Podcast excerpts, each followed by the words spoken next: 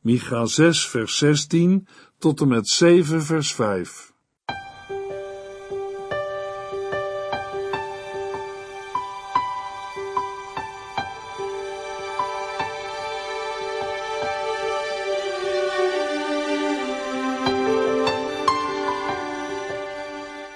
Hartelijk welkom bij De Bijbel Door. Dit is een programma van Transworld Radio. U kunt ons ook vinden op internet www.transworldradio.nl. De Bijbel Door is een radioserie die in vijf jaar tijd door de hele Bijbel gaat. Van Genesis tot Openbaring, van kaft tot kaft.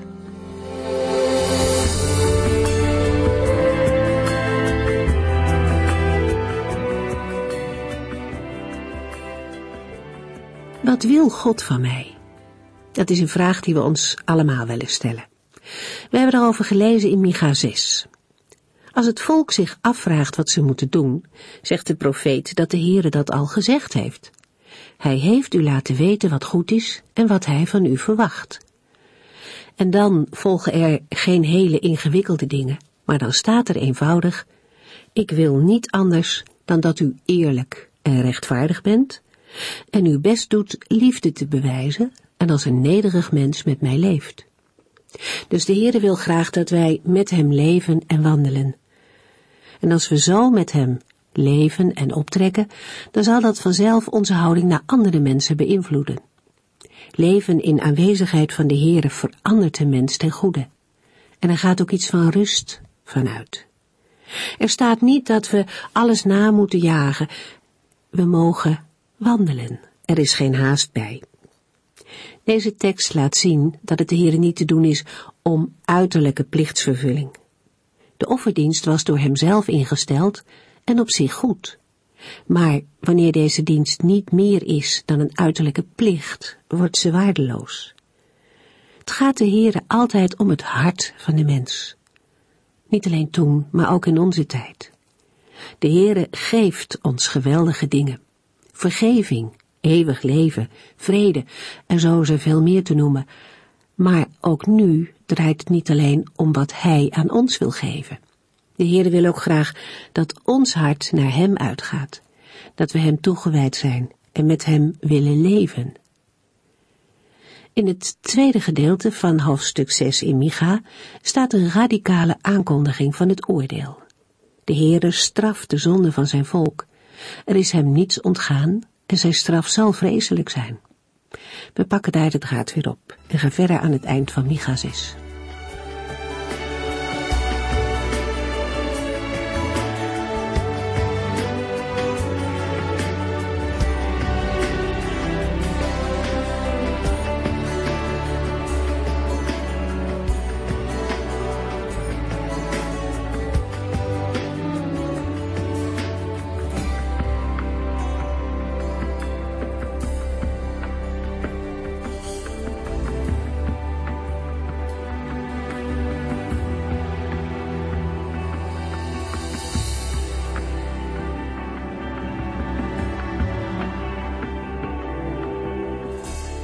In de vorige uitzending lazen we in Micha 6 vers 13 tot en met 15 de dreigende taal van de Heere. Daar is God niet mee begonnen. De Heer heeft zijn volk op vele manieren gewaarschuwd en hen hun levenswandel voorgehouden. De Heer heeft hen herinnerd aan het verbond dat hij met hen had gesloten. De Heere heeft hen zijn beloften in herinnering gebracht en zijn grote daden maar ook zijn bedreigingen en sancties bij overtreding en het verbreken van het verbond. Maar het merendeel van zijn volk heeft niet geluisterd.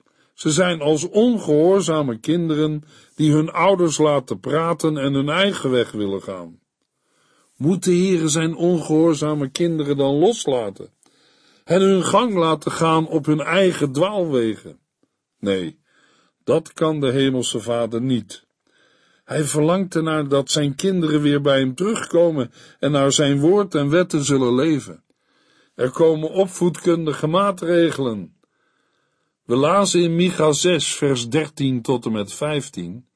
Daarom ben ik begonnen u te verwonden, u te verwoesten vanwege uw zonden. U zult eten, maar nooit genoeg hebben. Het hongergevoel zal nooit verdwijnen. U zult proberen geld te sparen, maar het levert niets op. En het weinige dat u nog weet op te sparen, zal ik geven aan hen die u overwinnen. U zult wel zaaien, maar niet oogsten. U zult olie uit olijven persen, maar niet voldoende hebben om uzelf ermee te zalven. U zult wel druiven plattrappen voor wijn, maar er nooit van drinken. Dreigende taal klinkt uit de mond van de Heere. Uit het verloop van de geschiedenis weten wij dat de oordelen waarvan de profeet Micha spreekt nog ruim een eeuw zijn uitgebleven. De Heere gaf hen daarmee genadetijd om hun leven te veranderen en zich te bekeren tot de Heere. Velen hebben dat niet gezien en wilden ook niet geloven dat de Heere zijn bedreigingen zou uitvoeren. Zij waren immers het volk van God. Zij waren van mening dat de Heere de aangezegde oordelen niet over Jeruzalem, de tempel en het tweestammenrijk Juda zou laten komen. De dieven en leugenaars in Jeruzalem gingen rustig door met stelen en bedriegen. Ze zijn schouderophalend aan de profeet Micha voorbij gegaan. Er waren in Jeruzalem ook andere profeten die heel wat anders zeiden dan Micha. Daar wilden zij veel liever naar luisteren. In Micha 3 hebben we de aanklacht van de Heere tegen de valse profeten gelezen. We lazen in Micha 3 vers 5 tot en met 7. Valse profeten, u verleidt mijn volk. U verkondigt vrede voor degene die u te eten geven, maar u bedreigt hen die u niet betalen. Dit is de boodschap van de Heere voor u. Eens zal de nacht zich om u heen sluiten. Alle visioenen zullen verdwijnen. Er zal duisternis heersen. Alle waarzeggerij houdt op. De zon zal over u ondergaan en de dag zal veranderen in nacht. Ten slotte zult u, zieners, zich schamen en de waarzeggers zullen teleurgesteld zijn. Vol schaamte zult u uw gezicht bedekken en ontdekken dat God u niet antwoordt. Luisteraar, dat is voor iedereen de schrik van zijn of haar leven. Dat je denkt op de goede weg te zijn, maar plotseling laat de Heer je ontdekken dat het niet waar is. In Spreuken 14 vers 12 lezen we, Soms denkt iemand op de goede weg te zijn, maar blijkt die naar de dood te voeren.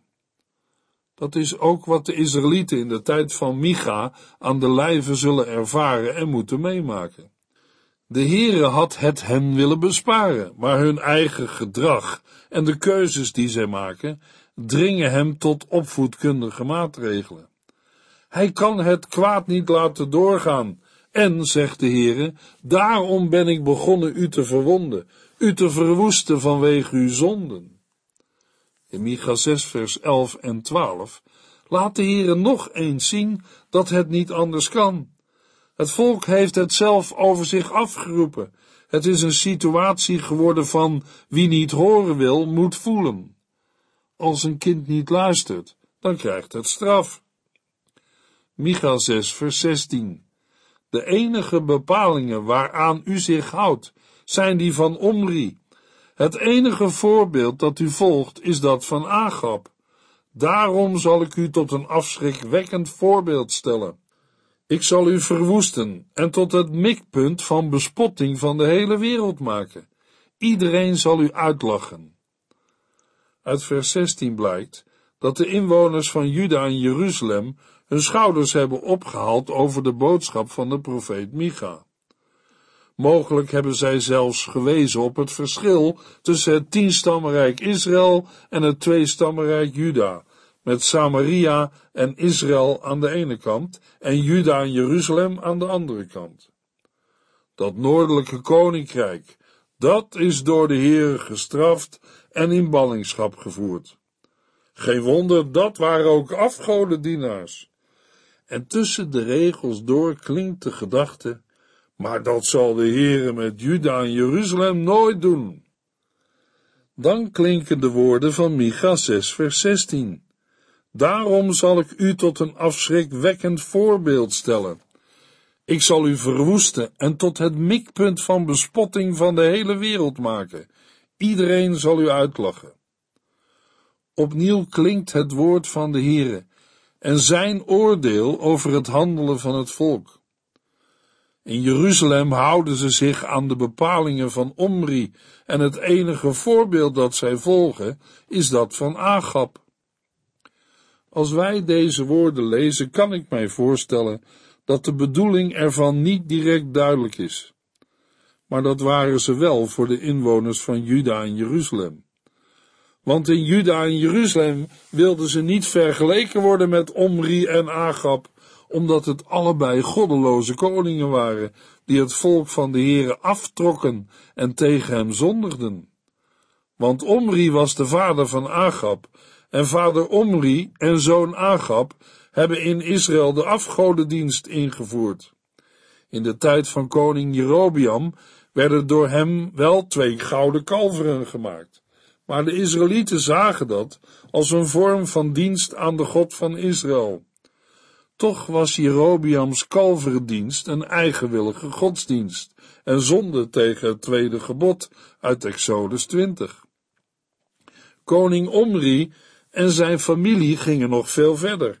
Zij importeerden de afgoderij van hun heidense buren, de Baaldienst, die de Heere een gruwel was. In Micha 6 zegt de Heere dat Juda en Jeruzalem zich aan dezelfde zonde schuldig hebben gemaakt. Daar waren zij het natuurlijk niet mee eens, want naar hun mening dienden zij de God van Israël. Maar hoe zullen ze dan gedacht hebben over de zaken die de Heer in Micha 6 vers 10 tot en met 12 heeft genoemd? Waarschijnlijk hebben zij hetzelfde gedacht wat mensen ook vandaag vaak denken. Zaken zijn zaken, daar moet je je geloof buiten laten. En van je geloof kun je niet leven, en we leven nu eenmaal in deze wereld en daar moet de mens doorheen. Maar dat is geen gedachte die door de Heilige Geest is ingegeven. Zo denkt de Heer er niet over. Als we Exodus 20 goed lezen, dan zijn zonde tegen het achtste en negende gebod net zo goed zonde tegen het eerste gebod. Bij elk gebod van de Heere komt het eerste terug. U mag niet stelen en niet liegen, want ik ben de Heere uw God. Stelen en liegen zijn juist het tastbare bewijs van een nog grotere zonde, namelijk afval van God, het niet meer naar hem luisteren en je eigen weg gaan. Maar heel de Bijbel laat zien dat afval van God het menselijke bestaan kapot maakt. Wij mensen kunnen de Heere wel opstandig aankijken of verwijtend roepen, waarom doet u mij dit aan? Maar Gods oordeel en opvoedkundig handelen is het gevolg van onze zonden, van ons handelen. Eerst zijn er onze zonden die zoveel stuk maken. Daar heeft de Heer op gereageerd met zijn plan van verlossing. Dan kunnen wij niet verwijtend naar de Heere wijzen en beweren dat Hij niets aan onze ellende doet. Het is te vergelijken met kinderen die straf krijgen, bijvoorbeeld omdat ze niet hebben geluisterd en daarna beweren dat hun ouders niet van hen houden of hen lief hebben. De Heere zegt in Micha 6 tegen zijn volk, daarom zal ik u tot een afschrikwekkend voorbeeld stellen. Ik zal u verwoesten en tot het mikpunt van bespotting van de hele wereld maken. Iedereen zal u uitlachen. Ja, daar loopt het dan allemaal op uit. Bij blijvende onbekeerlijkheid kan de Heere niet anders dan alles verwoesten. Een leven dat met God geen rekening houdt en niet luistert naar zijn woord en wet, levert op de duur geen enkele winst op, alleen maar verlies. En de wereld spot ermee en lacht hen uit. Maar deze woorden van de Heere zijn niet om te lachen. Het is diepe ernst. Denkt u, denk jij, dat door met God te breken je beter uit bent? Kies jij daarvoor? Denk er nog eens over na. Want deze programma's worden niet gemaakt om u of jou te irriteren, maar om u en jou te wijzen op de levende God en zijn woord serieus te nemen. Dat is pas echt leven. De Heere zegt tegen een ieder die het horen wil, bekeer u, want waarom zou u sterven? Micha 7 vers 1 Wat vreselijk! Wat is het moeilijk een eerlijk mens te vinden? Ze zijn even schaars als druiven en vijgen na de oogst. Geen enkele tros, geen enkele vijg is overgebleven. Het is niet gemakkelijk om boodschapper, profeet van God te zijn.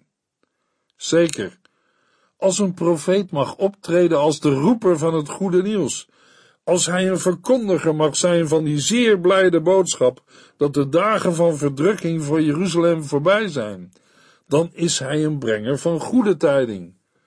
Al betekent ook dat niet altijd dat hij met gejuich wordt ontvangen.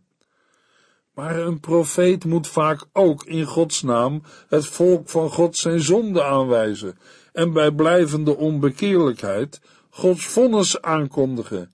En die boodschap wordt hem niet in dank afgenomen. Vaak staan Gods profeten met die boodschap alleen en worden zij om hun verkondiging uitgescholden, bespot, vervolgd en soms zelfs gedood. Maar dat is niet het enige wat het leven van een profeet zwaar maakt.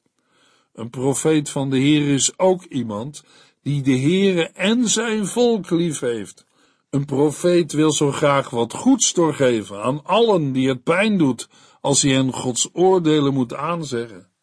Die boodschap gaat door een profeet heen, omdat hij zich één weet met dat zondige volk, omdat hij dat volk lief heeft. Hoe graag had Jeremia een andere boodschap gebracht dan de oordeelsboodschap waar hij onder zuchtte. Hoe diep boog Daniel onder het oordeel van God toen hij smeekte om genade en vervulling van Gods beloften. Dat dit ook bij Micha aan de orde is, merken wij aan de eerste woorden van Micha 7. Wat vreselijk! De profeet Micha treedt hier als het ware op als een verpersoonlijking van het volk. Niet uit de hoogte wijst hij aan hoe diep het volk gezonken is. Hij staat er middenin. Hij voelt de pijn van wat hij zeggen moet tot in zijn eigen lichaam. Hij is er helemaal bij betrokken. Daarom begint hij met een klacht, wat vreselijk. In andere vertalingen lezen wij de woorden, wee mij. Wat hij zeggen moet, snijdt diep in zijn eigen vlees. Er is geen sprake van leedvermaak. Hoe zou een boodschapper van de Heere dat kunnen hebben, als hij zelf enigszins heeft gezien wie hij zelf is voor God? Dan is er geen spreken uit de hoogte, of een gedachte dat hij of zij beter is dan een ander. Dan klinkt er verdriet en teleurstelling in de woorden van de profeet Micha. Wat vreselijk! Wat is het moeilijk een eerlijk mens te vinden? Ze zijn even schaars als druiven en vijgen na de oogst. Geen enkele tros, geen enkele vijg is overgebleven. In het eerste vers van Micha 7 wordt Israël vergeleken met een wijngaard. Het is in de Bijbel een beeld dat vaker wordt gebruikt. In Psalm 80, vers 9 zegt Asaf: U hebt in Egypte ons volk als een wijnstok uitgegraven. Daarna hebt u hier de volken verdreven en ons in dit land geplant. En de profeet Jezaja zingt een lied over een wijngaard en daarin vraagt hij namens de Heere aan de inwoners van Jeruzalem en Juda in Jezaja 5 vers 4b Waarom gaf mijn wijngaard mij wilde druiven in plaats van zoete? Ook in het Nieuwe Testament gebruikt de Heer Jezus regelmatig het beeld van een wijngaard in zijn gelijkenissen. En de strekking is altijd weer dezelfde.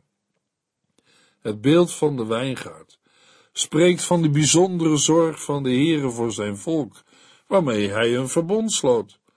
De Heere plantte hen in de beste grond, gaf hen een optimale verzorging en een bijzondere bescherming. Er ontbrak niets aan. Wat dat betreft mocht er een gegronde verwachting zijn van een rijke oogst. Maar iedere keer als wij het beeld van de wijngaard in de Bijbel tegenkomen, staat het in het kader van de grote teleurstelling.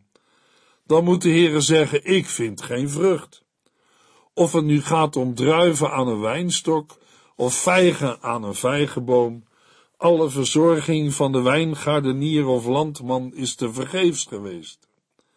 Micha zegt het scherp in vers 1. Het vergaat hem als de wijngaardenier die in de wijngaard komt nadat de wijnoogst is binnengehaald en de nalezingen hebben plaatsgevonden. Er is geen druifje meer te vinden dat eetbaar is. En terwijl hij verlangt naar vroegrijpe vijgen, want zulke vijgen waren van een hoge kwaliteit, loopt ook dat op een teleurstelling uit. Micha ervaart hetzelfde. Geen enkele tros, geen enkele vijg is overgebleven. In Lucas 13 lezen we nog over een tuinman die aan de eigenaar voorstelt: laat hem nog één jaar staan. Ik zal hem extra goed verzorgen en mest geven. Als het niet helpt, moeten wij de vijgenboom inderdaad omhakken. Het is de voorbede van de tuinman, in wie we de Heer Jezus Christus mogen zien, die ook vandaag vraagt om geduld met het oog op wat hij nog wil doen aan onvruchtbare bomen. Hoort u of jij bij deze onvruchtbare bomen? Weet dan dat uitstel geen afstel is. Als de vrucht van Gods werk wordt overwoekerd door de dorens en distels van ons ongeloof, en de Heere te vergeefs naar vruchten zoekt, zal eens op een dag het bevel van de Heere klinken, hak hem om, ik ken u niet. Gelukkig heeft dat voor u en jou nog niet geklonken, anders had u vandaag niet naar deze uitzending kunnen luisteren. Bij de woorden van Micha 7 vers 1 kunnen we ons afvragen, is het zo erg gesteld met Juda en Jeruzalem? De volgende versen laten zien dat het nacht is geworden in Jeruzalem, althans in profetisch opzicht. We kunnen daarbij denken aan de situatie in Jeruzalem in de tijd van de goddeloze koning Agas. In ieder geval zijn de woorden van de profeet Micha een huiveringwekkende beschrijving van de situatie. Zijn woorden herinneren aan Psalm 12, vers 2 en 3, waar we lezen: Heere, help ons. Gelovigen zijn er niet meer te vinden. Het begrip trouw zegt de mensen niets meer. Men is oneerlijk tegen elkaar, spreekt met dubbele tong en bedriegt de ander. Micha kan zelfs niemand meer vinden die eerlijk en oprecht is. En ook daarin is hij niet de eerste in de Bijbel en evenmin de laatste. Dezelfde woorden en klachten komen we tegen in het Bijbelboek Psalmen en bij andere oud-testamentische profeten, evenals bij Paulus in de Romeinenbrief. Er is niemand die goed doet. Het is niet voor niets dat de Heer Jezus Christus uit de hemel naar deze aarde moest komen. Er was geen andere mogelijkheid om ons mensen te verlossen dan alleen het verzoeningswerk van de Heer Jezus Christus aan het kruis, zijn opstanding uit de dood en zijn binnengaan met zijn eigen bloed in het allerheiligste in de hemel. Micha 7 vers 2 tot en met 5 De eerlijke mensen zijn van de aarde verdwenen.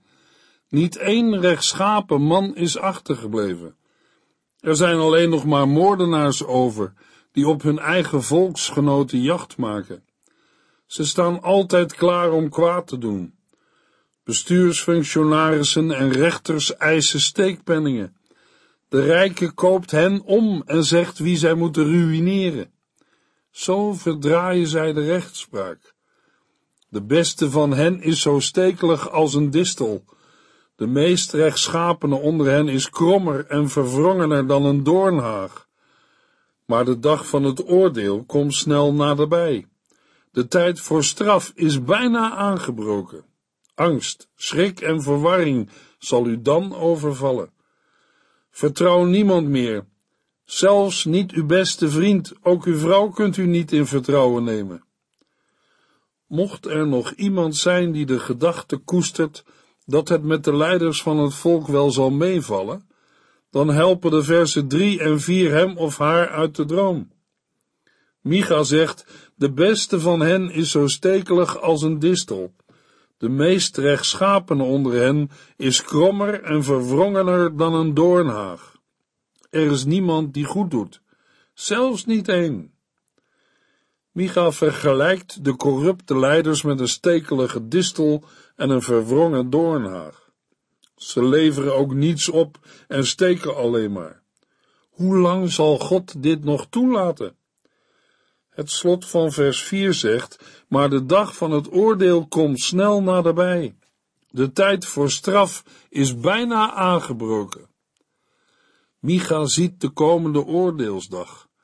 Het oordeel kan niet uitblijven, ook al heeft de Heere veel geduld. Vers 5 laat zien dat er sinds de zondeval niets is veranderd. Waar een mens God kwijtraakt, raakt hij ook zijn medemensen kwijt en wordt hij of zij heel eenzaam. We zien het in de verhouding tussen Adam en Eva na de zondeval. We horen het in de woorden van Kain als God hem naar zijn broer Abel vraagt. De verloren zoon merkt het als hij achter de varkens zit en er zelfs niemand is om hem varkensvoer te eten te geven.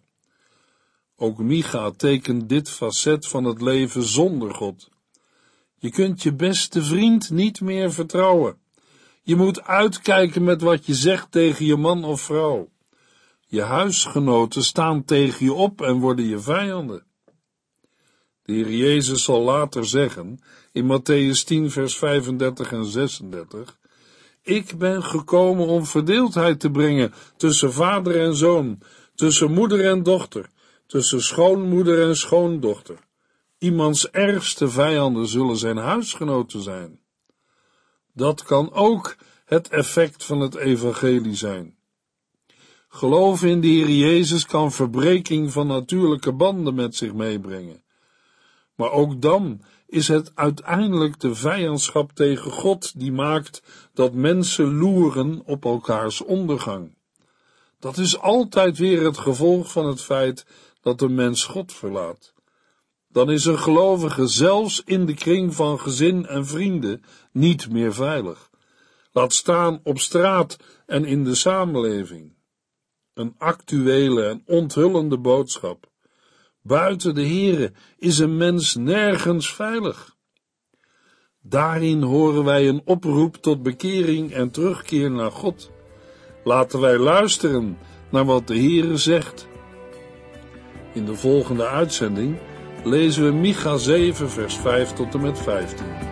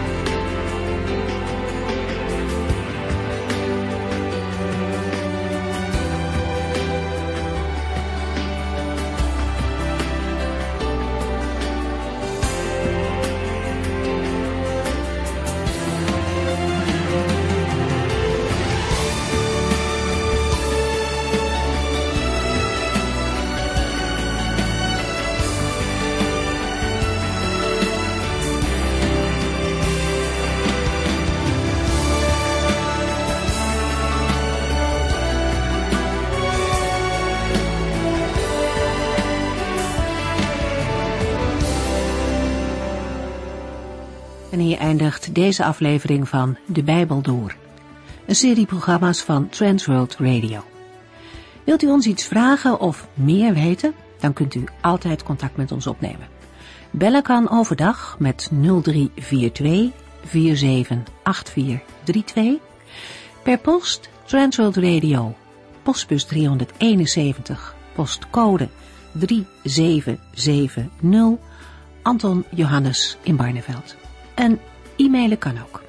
De Bijbel door at transworldradio.nl En natuurlijk ook via onze website transworldradio.nl Dit programma werd gepresenteerd door Cor Weda en Ike André. En namens iedereen die er nog meer aan meegewerkt heeft, graag tot de volgende keer.